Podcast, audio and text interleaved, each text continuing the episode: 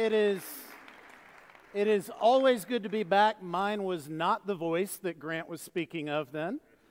Um, and I'm grateful to be here with you again. It's been a little over a year, and I'm grateful to be here before Andrew Peterson is here. Thanks for having me on the front, not the back end of that. Be a tough act to follow.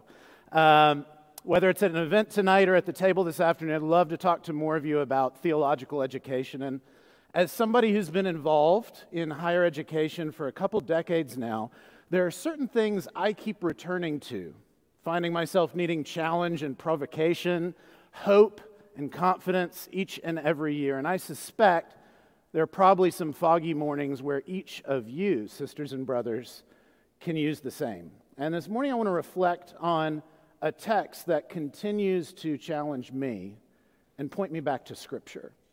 The text is not scripture and it's not from a Christian.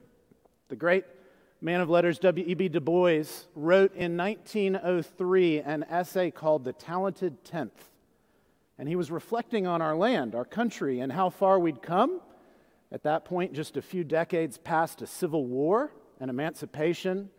And he was looking forward to what might lie ahead, not just for African Americans in the land, but for the country as a whole. And he wrote in that essay that the talented tenth, not necessarily the sharpest, but those who are resourced and educated, those who are equipped and provided for, how they will lift up others in service. There will be a trickle down effect, we might say. And however that works in economics, he argued in education, the blessing given to that talented tenth would serve the whole community. It's a moving essay, and I continue to find uh, inspiration in the way he speaks there.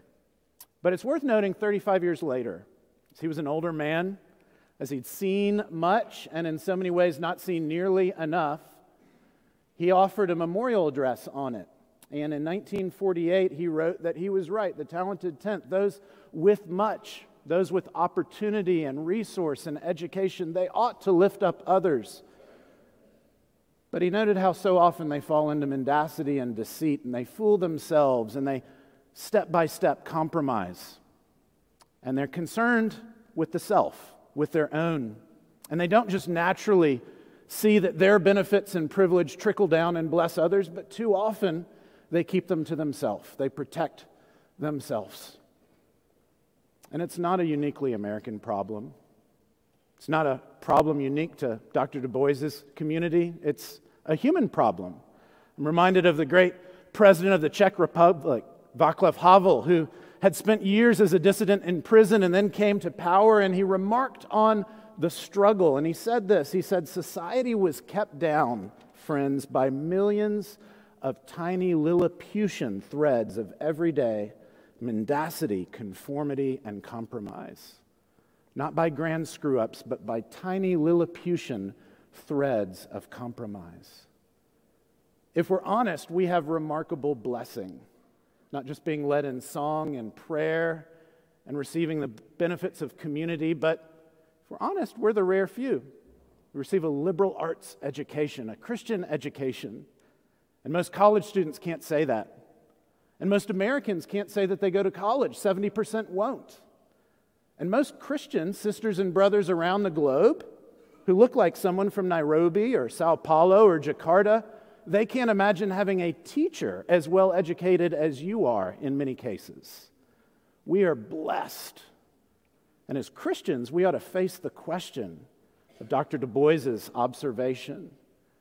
Will we, like the world, wind up being those who talk a big game and hope for impact, and yet find at the end of the day we have made tiny Lilliputian compromises? We have narrowed in and focused so very much on ourselves and our own that we've not been a blessing to others. I think back 500 years ago, this very year, 1523, the great reformer Martin Bucer stepped into Strasbourg. And he was suspect, not yet famous. He was the one who later would correct a recently fired John Calvin and train him up and send him off to be the most impactful Reformed pastor of that age. He was the one who would eventually be sent off to England to help further the Reformation there. But here he was a suspect young pastor, and they wanted to know what he would teach. And he offered a warning and he offered a promise. The warning was this Bucer said, God could not send us a greater plague than men seeking their own advantage. That's perhaps a big metaphor to invoke here and now, this side of what we've been through. It was an even bigger statement in that world where bubonic plague was an issue on the regular. But there's no greater plague that might be sent than men and women who would seek their own advantage apart from others. But Bucer argued that Christianity, the gospel of Jesus Christ, it offers a different way. It offers a hope for something different. And that's what I want to explore with you in just a few minutes here. Bucer went on to say that there is a remarkable message we learn in the gospel that we live not for ourselves, but for others. And that reshapes how you think about your time here. That reshapes what it means to be at a college that is named and defined by covenant that I am not my own. I belong to God and I serve my neighbor. One of the passages that most moved Bucer in that day as a young man was this in 2 Corinthians 5 and 6. I want to read just a few verses to you, beginning in chapter 5, verse 13. We read, If we're beside ourselves, it's for God. If we're in our right mind, it's for you. For the love of Christ controls us because we have concluded this one has died for all, and he died for all that those who live might no longer live for themselves, but for him who for their sake died and was raised. From now on, then, we regard no one according to the flesh. Even though we once regarded Christ according to the flesh, we regard him thus no longer. Therefore, if anyone is in Christ, he is a new creation. The old has passed away. Behold, the new has come. All this is from God, who through Christ reconciled us to himself and gave us the ministry of reconciliation. That is, in Christ, God was reconciling the world to himself, not counting their trespasses against them, and entrusting to us the message of reconciliation. Therefore, we are ambassadors for Christ, God making his appeal through us. We implore you then, on behalf of Christ, be reconciled to God. For our sake, he made him who knew no sin to be sin for us, so that we might in him become the righteousness of God. Fellow workers with him, then, we appeal to you not to receive God's grace in vain. This word, which you've heard before, recounts amazing blessings. Christ's love compelling or controlling us. Change so seismic it can only be called new creation. And the joy of being reconciled again to a God from whom we have so long lived apart. But, sisters and brothers, notice also what we are given here we are given a role, we are given a place. God, amazingly capable of shooting straight with a crooked stick, God desires not simply to bring his grace like lightning in a field, but to work through the means of his people. And so here we learn also amazing things. We are told that we are actually ministers of reconciliation. We are truly ambassadors for Christ. We are finally fellow workers with God, we read in verse 1 of chapter 6. And this is true of the whole church in Corinth. And let me just tell you if it's true of the whole church in Corinth, my goodness, it's true of every church you visited. We have nothing on their screw ups and struggles. We will come up with no problems that they have not already imagined. And yet, God has grace and God has a place for those sisters and brothers. And Whatever fog you may feel you're in this morning and this year and this season, God has grace and a place for you as you study at this college and as you live as a part of His covenant. So, how is it that God actually moves us, motivates us, changes us so that we actually live different from those people that Dr. Du Bois was describing? I think there's three things we can very briefly identify in just these verses that speak to our call in Christ to serve others, to bless them with the blessing we have been given. First and foremost, friends, we are freed to serve. We are freed to serve, not to be marked by defensiveness. If you've ever suffered chronic pain or some major medical malady, you will know that as soon as that pain strikes, it's very hard to be mindful of things on the periphery. Your vision narrows. Everything becomes about that pain, about that issue, until it is deal, dealt with, cured, addressed, until the medicine or the surgery cures or fixes. And it's the same way spiritually and existentially. When we feel a threat, it is impossible to be mindful of things elsewhere. We are dominated by that fight or flight instinct. And friends, if we're honest, we've lived in the trenches for so very long. What a gift it is to know the peace, the peace that passes understanding. Having invested ourselves for so long in hedging against future danger, We've got a dividend now. We've got a future to invest in building up others. We are freed to be ministers of reconciliation, no longer bound by self protective distance. We are freed to be ambassadors for Christ, no longer needing to make that name for yourself. We are freed to be fellow workers with Christ, making appeal to others on God's behalf, no longer being constrained by timidity, by worry and fear. As Bucer said, restoration will reach each sister or brother according to their degree of receptivity and responsiveness. And we have been given a future hope in Jesus Christ, nothing less than a new creation. And so we are given a response and a call. Secondly, we're called and given the joy of gratitude for God's gift over and against the temptation of contempt. I would suggest contempt is one of the signature sins of our age. It's a great coping mechanism for other problems that are harder to address. I finished up grad school just as the Great Recession hit. I remember seeing on the job board of the largest academic website that there were 333 jobs in August, and banks began to fail the next month. And as interview season was ramping up, jobs began disappearing, such that eventually, by that winter, there were zero. And for years, we have known the difficulty of an economy that seems to not exactly be growing. We've got one generation already, and yours yet to come, where you don't have the promise of having a more prosperous life here than your parents did. And goodness, it's easy to fall into contempt, to believe that the best thing to do is simply to throw spite and shade on someone else. And yet, friends, while contempt comes naturally, Christ teaches us not to regard those circumstances of the flesh. All is from God, and we are cared for, we read here. Rather than spiteful contempt, we can be marked by gratitude for God's free gift, knowing that if this earthly home goes, we have a home in the heavens, not made with human hands, eternal and forevermore.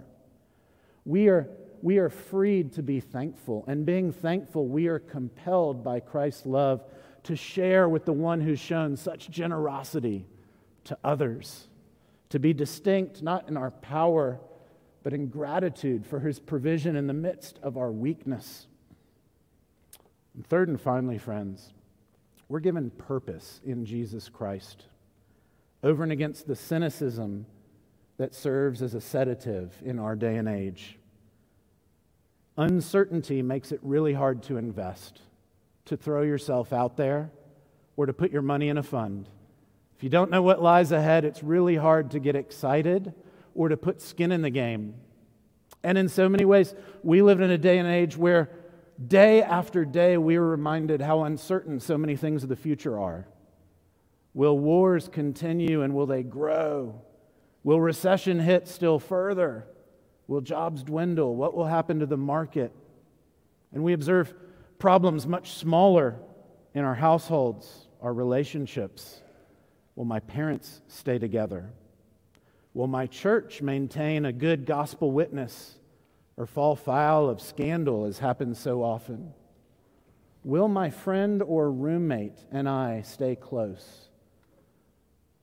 Will the person I'm interested in, will they love me? Will I matter? In so many ways, uncertainty makes it hard to put yourself out there, to invest. And cynicism is our day's tempting sedative. If I'm not willing to step out, I'm going to be willing to play Mystery Science Theater 3000 and crack jokes at those who do. Go to any karaoke bar and you will observe these people. They are on the side. They do not dance and do not sing, but they've got a zinger for everyone who does.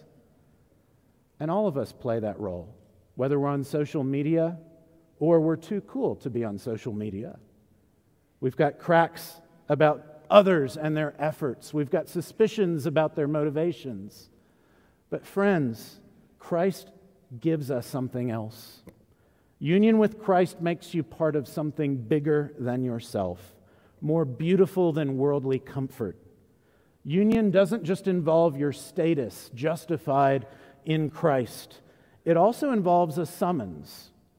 Union doesn't just bring a remarkable vindication before God's judgment, it also gives you a vocation.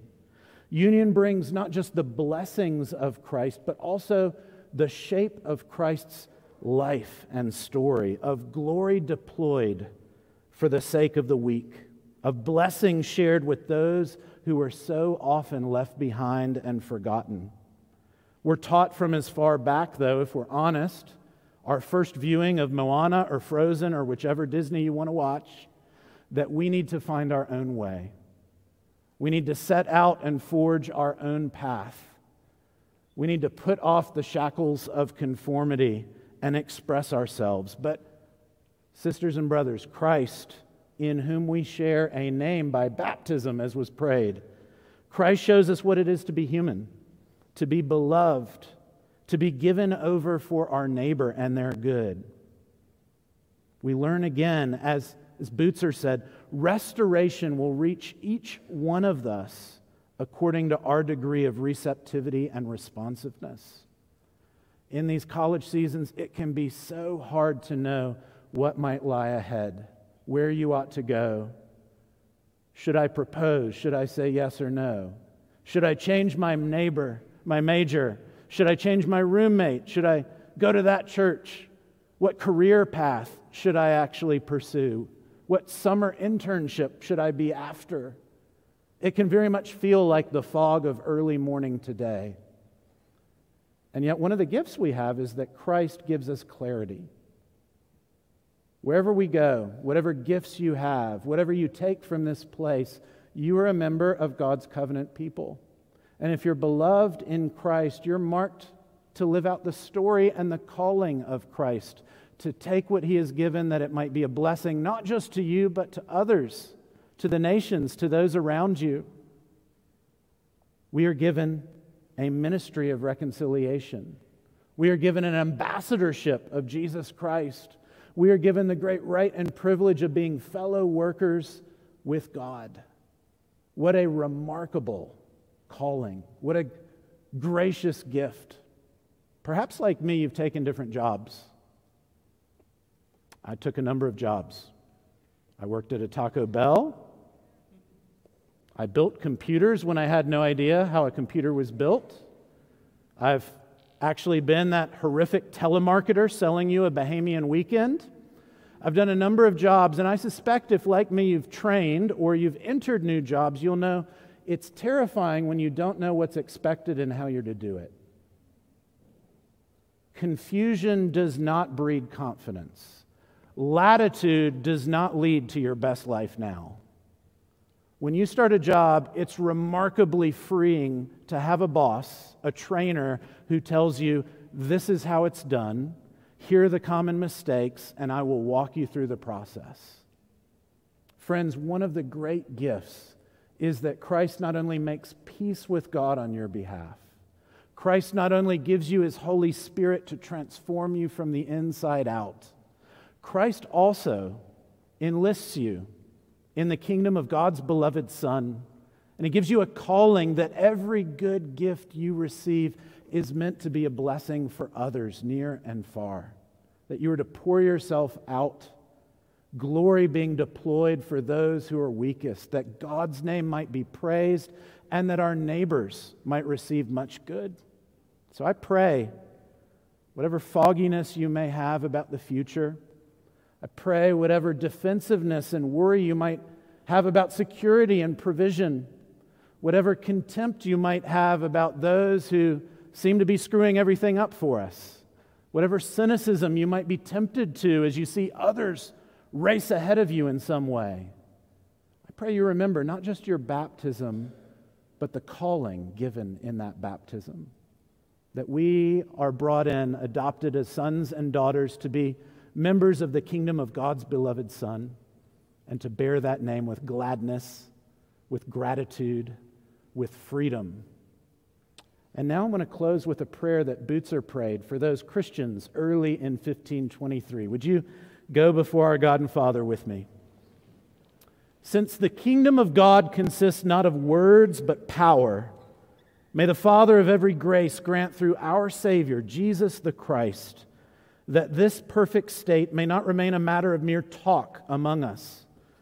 May the Father also make it so you don't stop at these and other merely human suggestions, but devote yourselves to the divine scripture and as loyal sheep of your true and only shepherd, Jesus Listen to his voice, so that you may therewith progress in faith, be perfected in all love.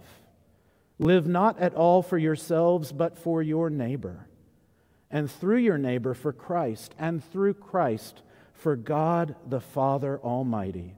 Praise and glorify him in eternity. Amen.